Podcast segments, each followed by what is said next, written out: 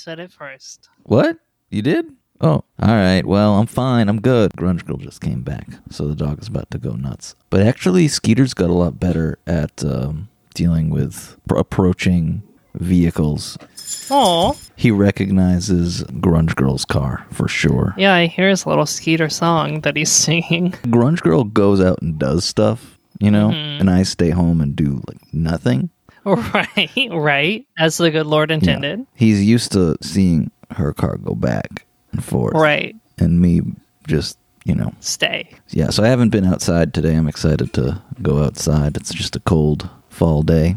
Yeah. You've been a busy little bee this week. I have been just a lot of work at work. Uh, there was a we discovered like a giant, ugly, bad drywall patch in the ceiling that we uh, devoted a lot of time to repairing ourselves, and Did you have to install new drywall? we had to install like a big chunk of drywall. Got it. Drywall is such weird stuff. It is totally weird. It's like big sheets of chalk, basically. Yeah, basically, I, I was talking to Grunge Girl. This is, has been a recurring conversation between us, where it's like we just live in wood that is on the inside covered in chalk dust that is held Yeah. together by paper. How is it held together by paper? Well, the chalk dust is the stuff in the middle that creates the thickness. oh, thickness. right. The chalk dust is held together by paper. Yeah. Okay. we have paper mache. That's right. we live in a you paper live in a mache. paper mache diorama. yeah, yeah. God. It's really the same as like like a living in a mud hut or anything. It's just all so Fancified. it's all so fancified. It's all yeah. It's just like a Yeah. thin veneer of quote unquote civilization, you know, hmm which then you know makes you wonder why it costs so much to buy a house and stuff. But right. If it's just chalk and sticks it really is chalk sticks. arranged in a special way, Yeah, a special fancy way. yeah. So there's been a lot of that. Did you vote? How was your voting experience? Oh, I voted. I just like went and was like, okay, like Democrat. right. Check, check, check. When there was a Green Rainbow Party candidate, I picked them though. Ooh. Are people going to be mad at me for that? I'm not sure. Wait, is green rainbow like a special party all its own? I think green. I think it's the same as green. And it might be the Massachusetts. You know, Got it. I don't know. It's not like it matters in Mhm. Massachusetts anyway. You know, the margins Right. are so high that you can do that stuff, and hopefully people won't yell at you for voting third party. Well, there's only one way to find out yeah. Okay, listeners, if you want to yell at me for voting third party. for voting third party for like state treasurer or something, I don't even remember. right, right. um, you can yell at me. I voted, which was very surreal because the Trump, um, like Trump versus Biden election was the first election I ever voted in. Really? Yeah, if you can believe it, because I've been such a little punk all my life. I've either like been too literally like my life is too in shambles to vote or being very anarchist about it. But eventually my dear friend and like my own conscience also convinced me that like I had to buckle down and get over it. And so I did and now I've like become sort of like have much more of a attachment to voting. So it was interesting to have like my second voting experience ever. And also because Alan Fung, who used to be the mayor of the town where I live, was running for a Republican House seat and he had a good chance of winning and he's a piece of shit and Rhode Island hasn't sent a Republican to the House in like since the 80s. So I would have felt really shitty if he had won because I feel like he's my responsibility, I guess, because he used to be the mayor of this town where I live. Are rabbis allowed to say that people are pieces of shit?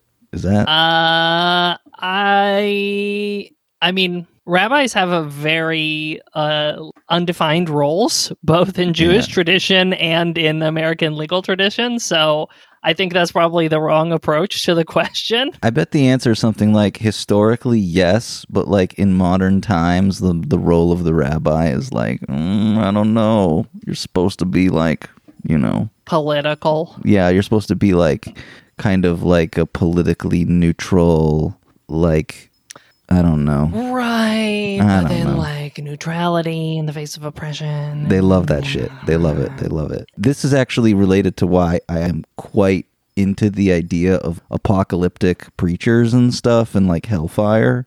I just love the Mm-hmm. energy there, and I really appreciate that. So I don't mean to call you out for calling Right. someone a piece of shit. I They like have it. some pizzazz. yeah, yeah, they got some pizzazz. They like, you know, it's not just Bring back the Billy Graham era. yeah, we need Billy Graham rabbis. Really is we have too much HR. I mean, rabbi. there are Billy Graham rabbis in the Hasidic world. There are Hasidic events where they Yeah, like fill yeah. up a football stadium. which is I think like I probably wouldn't agree with a lot of what they're about, you know, where they're head I don't know, maybe I would, who knows, but I do appreciate the form a lot.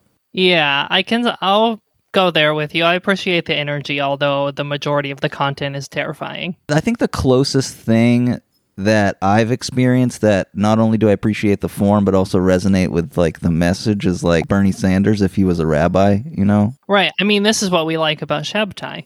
That's right. That's true. Exactly. Really had this this vibe nailed down. Yeah, it's a good vibe. I don't know what it is. It's either innate, hard to cultivate, but definitely we need some more, you know, queer quote unquote rabbis or whatever who are like mm-hmm. that. That's fun. takes a lot of earnesty. Yeah, yeah. You have to. I mean, I'm not going to be that person. it's not gonna be me, baby. I just want to go to the show. I just want to buy a ticket. you know? right, right. Can you imagine if on Rosh Hashanah you and I were like, oh, we're getting tickets? Oh, we've gotta go see like this one rabbi. Yeah. Yeah. And it's going down. It's going to be in Providence Friday night. Well, I think you're actually, this is like turning into a serious conversation about Jewish congregational life, but this is actually part of the problem for congregational rabbis is that they're basically expected to perform like rock stars and that they're expected to create a spiritual atmosphere day in and day out. Like they're expected to do a performance that is like speaking to people spiritually on a Uh-huh. regular basis. Well, as they But- should. I disagree. I don't think they're expected to because I'm not feeling it. You know, if they're expected to, shouldn't there be Yeah, someone in the. New England area I can go to and like buy tickets and rock out to? But there isn't. I mean, there probably is. I don't know who is. they are, but Yeah. I bet there is. If you know listeners, tell Yeah. us. I'm sure they're out there. anyway, how else are you, Hava? Baruch Hashem, I'm well. I just took a little baby Ace, the baby corgi, who's now the mascot of our show, on a walk. Let's see. Oh, a friend who has been out of town came into town today, and I got to see her, and that was so special and nice. We got into a long conversation about the stuff we talked about on our math episode about whether numbers were discovered or detected. And I was just thinking about how I, I get off really easy in that conversation because I already believe in God. So it's like I get absolute truth like for free, like in a bargain package with belief in God. So I get to sort of like cheat at some of those conversations. So wait, does that mean that you come down on their the? D- d- well, how does that? Well, I guess what I'm saying is like the argument about whether absolute truth exists at all, which you need to figure out before you can figure out whether numbers exist. Mhm. Yeah, yeah. is a yeah. much higher stakes argument than whether numbers in particular are a part of that category of absolutes. Yeah, yeah, yeah. So when I yeah. have that conversation with myself, I'm just deciding are numbers in or out of the absolute truth circle? right, Other right. people still have to figure out does that circle exist in the first place, which is like Oh. a much higher stakes conversation. Like, that didn't even occur to me that when people are asked the question, "Are numbers like a real thing?" Uh, that they have to then grapple with, like, if there is anything that's real. Uh, well, I th- I think they should if they want to answer that question. yeah, yeah. I know. I just think the assumption is that most people's default is there are things that are real, and so then they're what dealing. rubes? Well, I mean, I think there are things that are real. So I, I, know that's what I think too. That's know, why I, said it so do. Sarcastically. you do. You like to play the part of someone sometimes who thinks that I things know. aren't It's real. I've played the part of someone every day and fail miserably. It infuriates me. You pretend that but you do it real. too. Only to Only pair when it it's back fun. to you. Only to pair it back to you what it's like. I want to show you. You do it yourself No. for your own reasons. No, no, no. I am an What you're telling me is you say things 100% sincerely. No, no, no. But when I say it in jest, I do it. Uh, no, no. It, when I uh, you look, I can't teach you how to how to understand irony and sarcasm. You know, these things are just innate. Women are just naturally not funny, and that's my problem. Uh, I didn't say that, but it's true. No, I'm just you kidding. implied it. Oh, uh, I Not did my not fault you're a bitch, okay? Okay, okay. But should we just start the pod? Oh, this is the pod, baby. This is as good as it gets. That's this a is nice mug. I like your mug. Thank you. I really like it. I especially like uh if you can see it has this little red star on the inside on the lip. Oh, it's very Texas, I feel like. Yes, it is. I think I got it at a thrift store in Texas. It has a rooster on it with a red star on the outside and inside. Yeah, I like the red star on the inside because I don't know. It gives me like an extra hit of dopamine when I'm like, "Oop, I know my cup is full" because I touched the bottom of that red star marking. I don't know. It's delightfully kitsch. Yeah, It is nice. that's what all mugs must be. Yes. Okay. Talma time. Tell me time. Tell me time. Listener time. question. I had a thought for what could be an interesting topic, but wasn't sure if the voicemail box is a real voicemail. Uh, do I want to read that part of the question? No. Well, first introduce that you're about to read a listener question. I'm about to read a listener question. Well, I'd say it not in a way that's just come on. My obstructionism is the friction that makes this show hot. yes. The tension between you wanting to make a podcast and me enjoying stopping you is what makes the show go. Yep. Yep. Yep. Yep. Okay. So, this is a question from a dear listener who said a bunch of really sweet things about the podcast that I'm not going to read, but just know that we see them and we appreciate them. And I'm just going to start with the actual question part. I work in U.S. Western water law, and water justice is a big passion of mine. I interact with people pretty regularly for whom water isn't just a utility, but a spiritually meaningful connection. I know that Judaism does have spiritual meaning behind water, like mikvahot, but that's pretty much the extent of what I can think of. I'd love to hear some fun or interesting sources you all have around the spirituality of water in traditional Jewish texts. Secondly, while probably being less interesting for most listeners, I would absolutely nerd out over some water management halachot if those exist. LOL. How did the rabbis handle water disputes? What were some Talmudically prescribed solutions during times of drought? Does the Gemara recognize water rights as property, or is it something totally different? I appreciate you all taking the time to read my admittedly niche questions. Thank you both again. Cool question, listener. Yes, this is a great question. I was very excited to get into it, so thank you for sending it to us. Michael, you start because you said you did a lot on this. Well, yeah, there's so much about water. What are some of the things we've already talked about with water? There were there was right. that well, we did a um, whole episode on God as water God's already. water. Yep, yep. Completely separate from this question. And then there was that Akiva ruling that was kind of harsh from Oh, drinking the water in the desert. drinking the water in the desert. Yep, I put a tiny note about that at the end of my things. There was the time so long ago, but still a story that I think about all the time that you brought a midrash about people were out on the sea and they got hit by a wave so high that it took them all the way up into space. Oh yeah, yeah, yeah. oh Yep, yep, gosh, Yep. that was a good one. Also, of course, the half fish plowing the sea. Yep, yep. You yep, know, yep. plowing something that's like half in the sea, half in the land. Yep, yep, yep. All of that. Some great hits. I did find some stuff about water legality. Okay. Definitely, there is a separation between ownership and legal right to use water. Ooh, usufruct.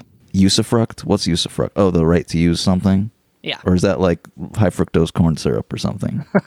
no, it's not. Uh, the right to enjoy the use and advantage of another's property short of the destruction or waste of its substance. No, no, no. What it is, it's a combination of usury and high fructose corn syrup. It's like the two That's right. worst things in the world. Oh my god. Okay, tell me about water usufruct. Okay, I'm just going to read some stuff in English and we're going to talk about it. From Bava Kamma 81a, William Davidson translation. The sages taught in a Baraita, Joshua stipulated 10 conditions when he apportioned Eretz Yisrael among the tribes. So Joshua, the predecessor to Moses, helped the whole conquering of Not you know, predecessor, successor. successor. That's what I meant to say. Successor of Moses helped conquered and divide up Israel among the 12 tribes. Mm-hmm. So there mm-hmm. are 10 stipulations that he gives. The conditions are that people shall have the right to graze their animals in forests, even on private property, and that they shall have the right to gather wood from each other's fields to be used as animal fodder, and that they shall have the right to gather wild vegetation for animal fodder in any place except for a field of fenugreek, and that they shall have the right to pluck off a shoot anywhere for the propagation and planting, except for olive shoots. And the people of the city shall have the right to take supplies of water from a spring on private property, even from a spring that emerges for the first time. So, even like a fresh new spring Wow. and they shall have the right to fish in the Sea of Tiberias, the Sea of Galilee, provided that the fisherman does not build an underwater fence to catch fish, thereby causing an impediment to boats. And the Sea of Tiberias, I think, was owned by the Naphtali tribe, so Okay. but everyone was allowed to fish there. Got it. So that is a baraita. Wow. Joshua, son of Nun, legislating protection of the commons. We love to see. it. Yeah, yeah, he really kind of goes for it. The sugyas that follow this baraita kind of go into each one of those 10. I think they actually figure it that's like 11 things that are really Mhm. listed there. Okay. or they bring in another one that was not included for whatever reason. And they go through the details like why can you not pick the olive branch, gathering wood, what type of wood are they talking about? They get into the specifics, and the edge cases are really interesting in and of themselves. You can't clip olive shoots because they claim that that hurts the olive tree, and you don't want to hurt the tree that someone Oh. belongs to. Mm-hmm. They even go into things like what side of the tree, sun facing versus non sun facing. Mm-hmm. And yeah, generally the consensus is in the Talmud that yeah, this water, the right to use the water is not tied to the ownership of the water. Anyone in the city can use water that's from the city. It seems to be elsewhere, like uh, halakhic authorities in the future said that if there was an Akiva like situation where there's water from a city that arises in a spring in a city and then it flows downstream to like another city, but there's only enough water for one of the two cities, that first city can prioritize using it. Got it. So water belongs closer to its source rather than to its destination. Yeah, yeah. Water belongs closer Okay. to its source than its destination and doesn't belong to the owner of the source. It belongs This to kind come of the up later in something that I brought. Oh, so. cool. Yeah, it belongs to the community around it. And they call that a city, you know. Mm-hmm. But uh, I think that's the basic idea. So there's this disconnect between property ownership and who can use it, like we talked Right. about, and what the listener Joshua, son about. of Nun, more advanced and egalitarian water law than we have in our own times. Yeah, kind of. Uh, Nestle stonks crashing as we make this podcast Nestle stonks. Why Yeah. Nestle? because they steal water from communities all over the world and bottle it because they're like pure evil. Them Oh, and. Coca Cola are like the two worst water thieves in the world, I think. Wow. Okay. Well, it reminded me a lot of um, kind of the differences between property rights and ownership in the U.S. versus like other places. Uh, like one of the things that Sam told me about a long time ago was the right to roam in Scotland. That this was a historic Right. thing that the British took away and then they reinstated in like 2003. But basically, you can walk anywhere on private property so long as you're not damaging it. Right. Anywhere right. in you Scotland. can like cut through the field to get over to the next road or whatever. Yeah, yeah. And you're not really, I think you have to not have fences. I think there's even rules about if you have a fence, you have to have a like a public opening. Right.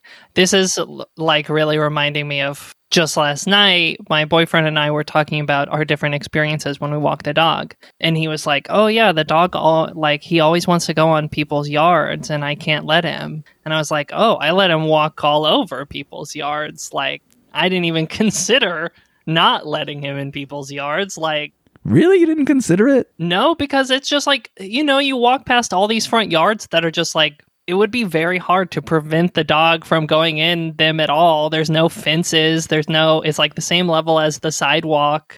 I don't know. I, I mean, I agree with you. Uh, It should be that way, but like people are crazy. People get mad, you know? I know, I know. And that's what's like really making me think about it in this moment is people get mad about their lawns, which is just the worst because lawns are the worst. Lawns shouldn't even exist. And also to make it doubly worse, I'm like predisposed to hate lawns even more because where I live, the wildest thing is that sidewalks are private property. And so it's the responsibility of the homeowner.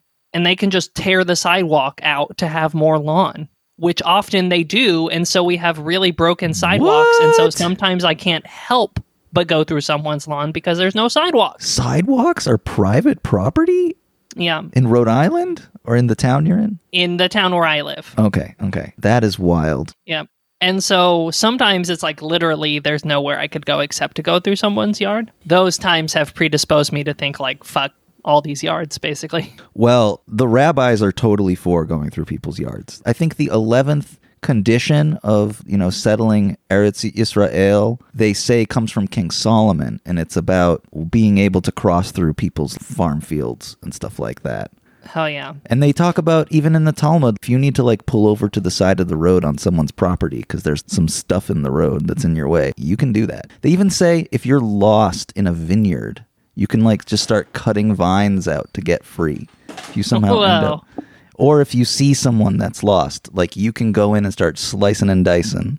Wow. The right to slice and dice protected constitutionally. There's another cute one. I think it goes like if your beehive, if the bees move and like land in a tree on someone's property and they're making their honey, you can go and like cut that limb off the tree, but you have to pay them for the limb of the tree that you mm-hmm. cut down. So like that's your right. That's very cute. I would love to have that interaction. it makes me think of that law really doesn't precede what are considered good norms or what's considered correct and wrong. They like just describe kind of what the norms right. are. They they follow after common practice. Yeah, and then they try and attempt to put it into some sort of framework that makes sense and that it inevitably doesn't. Ownership is not the same as right to exclusively use, and it's very weird that we kind of have that now.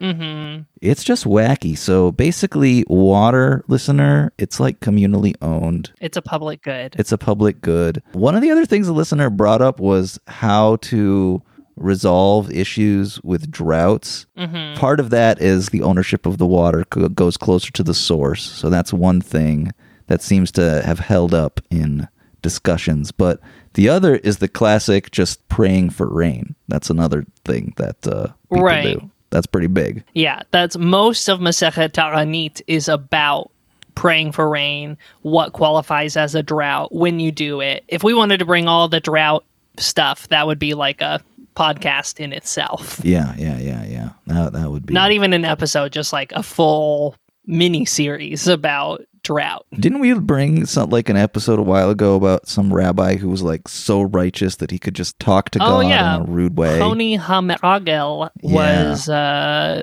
there's a famous story about basically I'll just tell the like telling it off the top of my head version, but this is in Masechet Ta'anit, somewhere in the early dafs. There's a town that's in a drought and they ask him to come pray for rain, and so he comes and he draws a circle on the ground and says, I'm not going to move out of this circle until it rains. And it rains, but then it, it's raining really hard, so hard that it's like destroying the soil. And Honi is like, God, I did not ask for a rain like this. I wanted good rain that would fill up the cisterns. So fix that. Yeah. And God fixes it. And then a- another rabbi comes along and is like, wow, if you were anyone else, I would have to excommunicate you because you just basically like swore something that you had no way to know if it was going to come true. But apparently God like likes you so much and you're so special that you're allowed to do stuff like that because it worked out.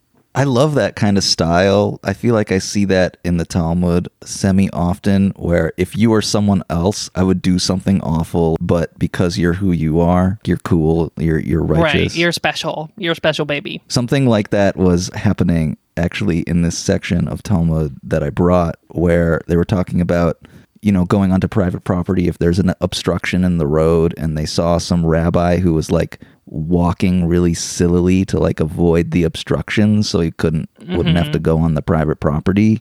And the rabbis were like, if you were anyone else, I would like cut off your legs with metal shears, Whoa. but you're just real righteous. Whoa. Yeah, it was pretty aggressive. Okay, I brought some municipal shit of my own. Okay, good. I brought some non municipal shit as well, but we'll start with the municipal shit, which is from Masechet Gittin, Daf 5. So,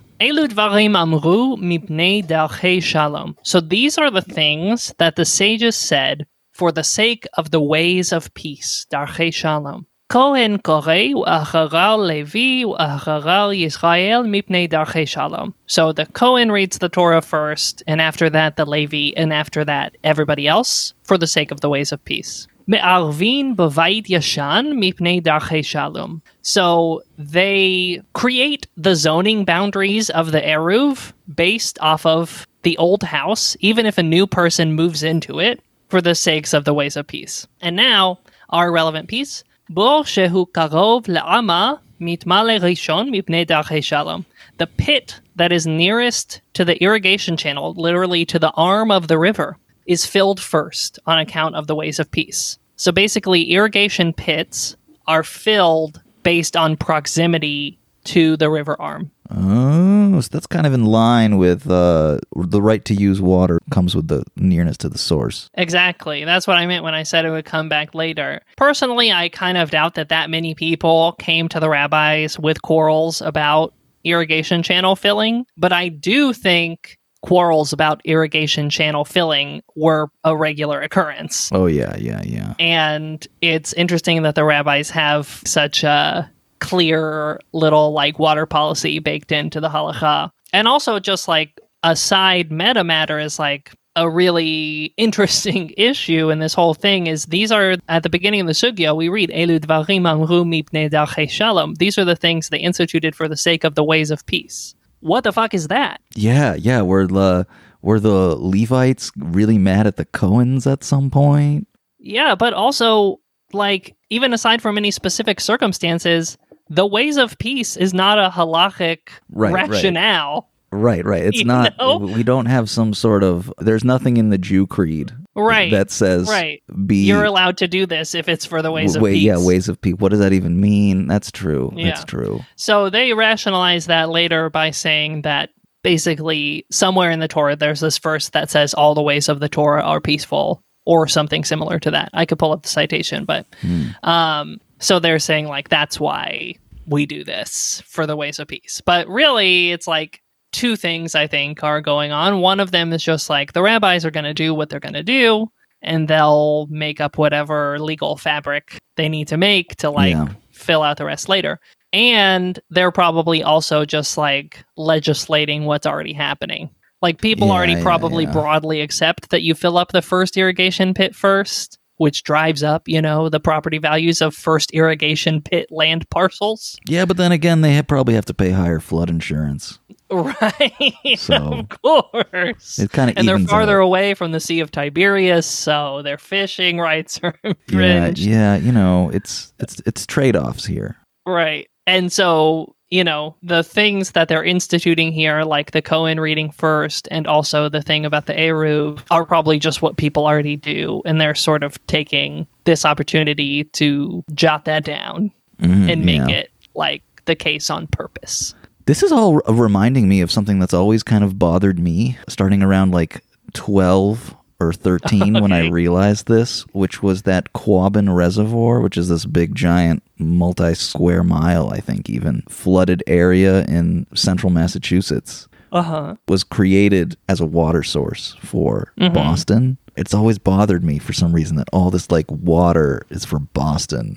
I don't know, just like hatred of uh, of the city folk, I guess. You know, some some. It's interesting. It makes me think there. about the fact that there are no natural lakes in the state of Texas, which is where I grew up. But there are tons of man made lakes, and they have really erratic water cycles, so they dry up all the time. So, a big thing I would do when I was a kid, we, we'd go walk around on the lake bed and see what kind of stuff was down there. Well, whose lake bed was it? Did you ask? It was the city's. Oh, city it was like a, bed. a park, you know, like a state park or a city park. It was like that kind of property law. Oh, I would love to walk on one of those lake beds. Although it did get wacky because, of course, people buy houses with docks on the lake, and then it's like, where does the dock property begin? I'm sure there were very specific zone, zoning laws about this, but very relevant to our water legislation question. We had a, a dam. It was in danger of breaking and you know flooding, so they needed to start releasing water temporarily from this lake in the town I grew up in. And, and on the deeds of the houses that were along the lake, it said their land ended at the edge of the lake. So I guess legally, they their land actually increased in size while the lake was draining. Uh, Very weird. But then they fixed the dam. So, but then their land was stolen from them. So Mm-hmm. it's great. So great way of appropriating land is just Is covering flood it, it. flood it, just go around. That's why God flooded the earth, is because there were some competing property claims.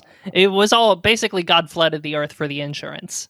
Well, yeah, he flooded it for the insurance, and really, he flooded it because he wanted to put all land into the public domain, which is kind of a nice right, thing. which is what Joshua, son of Nun, legislated later. Yeah, yeah. You know, he enshrined it. You're allowed to fish in the Sea of Tiberias, and the Sea of Tiberias will be expanded to cover all of Eretz Yisrael. We're gonna Uh, seastead. Oh my God, that's the solution. That's the solution to all of the Middle East Seasteading. seasteading. Seasteading. Everyone move to the houseboat. Float the Temple Mound up on a big raft. You know, Flood of the world, man. You're telling me the flood is the solution, is what I'm hearing. we don't need a Western wall. We need a Western swimming pool. That's what I'm saying. That would be sweet. Men on one side, women on the other side. Everyone's This is all just reminding me. Sacha Baron Cohen is like obviously problematic in many ways, but in his movie Bruno, he does some really wild shit where he pretends to create peace in the Middle East, and he has some kind of Palestinian authority and uh, some kind of Israeli authority in the same room, and he just says, "Why can't we just all come together and kill the Christians?" Oh my god. And that spoke to me spiritually. oh, that's funny. Yeah, I don't actually want to flood, you know, Jerusalem. So don't jump down my Wow, throat. boring. So you're telling me you argued that just because you thought it would be funny? No, actually, yeah, no, no. I take it back. I'm for it. I'm for the the Venicification of Jerusalem. Michael has been officially Venice pilled, people. I mean, I think it's the solution. I mean, I am Venice pilled because you want to get rid of all property related issues, private property, Coca Cola, all of the bullshit out there. Just flood it. Just flood it and cease seastead flood it. the whole thing. There you go. Wow, too bad God promised never to do that again. Is the rainbow negotiable? That's what I want to know. This is why I voted for the Rainbow Party. this is why I voted for Green What's Rainbow. What's your stance on renegotiating our flood contract with God? Madam Secretary, where do you stand on the flood the world question? You know, it'd be crazy if like a conservative Jew was like, "See, God promised never to flood the world." That's God saying that He is for private property ownership. Oh my god. Because not flooding the world is what allows private property, is what you're saying. Because God is saying there will always be areas of the earth that it will be Right. okay for there to be private Glad you've property. invented a rabbi for us to get mad at. What else did you bring about water? Michael? Nothing. That's it. Nothing. That's that's enough for you. Okay, well let me let me do a couple other fun things. Okay, so another fun thing from Ta'anit 9b, in this I'm just going to read in translation, is taught in a that Rabbi Eliezer says, the entire world drinks from the waters of the ocean. As it is stated, there went up a mist from the earth and watered the whole face of the ground in Genesis 2 6. Rabbi Yehoshua said to him, But the waters of the ocean are salty. Rabbi Eliezer said, They're sweetened in the clouds. Rabbi Oh. Yehoshua says the entire world drinks from the upper waters, aka some people had a cosmology that the whole sky was basically a vault full of water, a reverse ocean, if you will. Mhm. The whole world drinks from the upper waters, as it is stated, and it drinks the water as the rain of heaven comes down, from Deuteronomy 11. But according to Rabbi Yehoshua, how do I deal with the verse about a mist coming up from the earth? Rabbi Yehoshua says this teaches that clouds grow stronger, rise up to the firmament, and open their mouths like a bottle, and receive the rainwaters from above. And the clouds are perforated like a sieve, and they come and sprinkle water onto the ground. And between each and every drop there is only a hairbreadth. This serves to teach you the day of rains is as great as the day on which heaven and earth were created. And that's one so oh. that's one thing about water is just one I think it's really cool to explore the rabbi's knowledge of the water cycle. And two, like this does feel like it's about water as a spiritual force. I want to know more about their water cycle conception. Like, Right. Well, Rabbi Yehoshua thinks the clouds are like containers. yeah, basically. containers. And they go and like suck the water from heaven. Right, right. But then where does but how does the water in heaven get replenished and how come we're not constantly how come we're not all the always flooded if there's The water isn't. Uh, Well, where's they're the held up going? by the the firmament. I mean, after the water is rained, it will continue to rain and rain and rain. Oh, right. So wouldn't the water just build up over time and flood the Or like, where does dried up water go? Rabbis, Mhm. where does it go? Checkmate, rabbis. Yeah, I mean, I wish also that Rebbe Eliezer, who said the whole world drinks from the ocean, like that's pretty much the water cycle. He's saying water evaporates and turns into clouds and rains back down. But it doesn't really explicitly say that in this Baraita. So I want to also know more about what Rebbe Eliezer thinks going on. And if Rebbe Eliezer believes that there is a vault of water, like was the main cosmology at this time, like what's the relationship for him of the water in the firmament to the water in the ocean? If I was Rabbi Yehoshua, I would have been like, well, Rabbi Eliezer, if you believe that, then how do you reconcile the fact that the water was separated on like whatever day it was in Genesis? Like, you know, heaven water and earth water was separated. How come the heaven water is so sweet and nice? What's the deal? What's up with that? Where's the saltiness coming from? heaven water? Have you heard about this? Do you know about this? Why is the water from heaven always sweeter than the water from earth? I can't believe it. We got to get some of that heaven water down here. Oh, yeah. Well, water. It's cool. Another quick thing, and this is all Torah. Genesis 1 1 and 2. When God began to create the heaven and the earth, the earth being unformed and void, with darkness over the surface of the deep, and the Spirit of God swooshing, sweeping, swooping over the water. Rashi's commentary comes to say the word tohu, which is part of the phrase unformed and void, signifies astonishment and amazement, for a person would have been amazed at its emptiness. Rashi goes on to say, and the Spirit of God was hovering. This means the throne of divine glory was standing in space, hovering over the face of the waters, by the breath of the mouth of the Holy One, blessed be He, and by His command, even as a dove hovers over its nest. So that's just cool. Okay, so it's basically like that is seasteading. It's just a, a chair, a throne. God, the original seasteader. a throne that's just floating over water. All right, what is a throne if not a houseboat? It's just a helicopter. It's just a jetpack on a on a chair. So there was God's throne was in the void over the waters, and that's just cool. And I thought it was fun to talk about. I mean, the the water cycle piece that I brought earlier is much more like about the spiritual power of water as a nurturer of the earth. This is more just like a cool thing that happened. Also interesting that like for these people there seems to be no conflict between the idea that everything was a void, but also there was a bunch of water. Yeah. What's up with that? I don't. really fits in with our previous discussion on Russian Doll 2 1 about God being pregnant with themselves.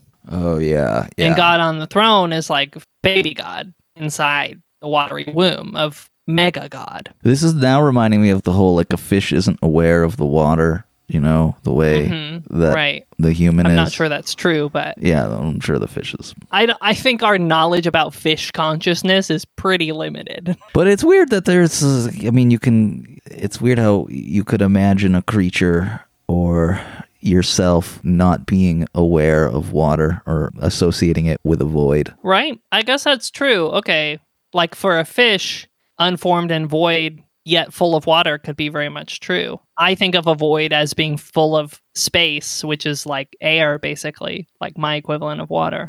It's it's one of those analogies, one of those things with the two colons, one's on one side, one's on the other side. oh, yeah, like the SAT questions. blank is to blank as blank is to yeah, blank. yeah, Yeah, I don't know what the technical word for that kind of question is, but yeah. Fishes to water as like flying. God throne. I don't know. I'm just thinking of a weird animal that traverses space. You know, like from Star Trek or something, like a big Right, flying. right, You know what I'm talking right. about? You know what I'm talking Yeah. about. Yeah. I was just thinking, are the equivalent of water for us is like dark matter or some shit, you know? Oh yeah. Some shit that's like out there affecting everything, but we're really not aware of at all. I was actually just watching with Grunge Girl some VHSs about dark matter stuff because she has a VHS player. It's like old Yeah. 90s, 90s like Stephen Hawkins stuff. Right. Hell yeah. It's kind of fun to watch. Yeah. Dark matter. I don't know anything about it, but I used an analogy about it when I was writing my halachic paper that I'm working on right now, saying there's a there's an invisible force unnamed in the halacha affecting all of our decisions like dark matter affects the matter of our universe. Like dark matter affects my decisions on a daily basis. exactly like I am controlled by dark matter. Yeah, well, Wow. I just say thank you, Dark Matter, because if it wasn't Thanks, for you, dark matter, for looking out for us. yeah, thank you. You know what? God did flood the world with dark matter. Think about it. Okay, great. I think we should wrap it up. Okay, let's let's let's wrap it up. Uh, yeah.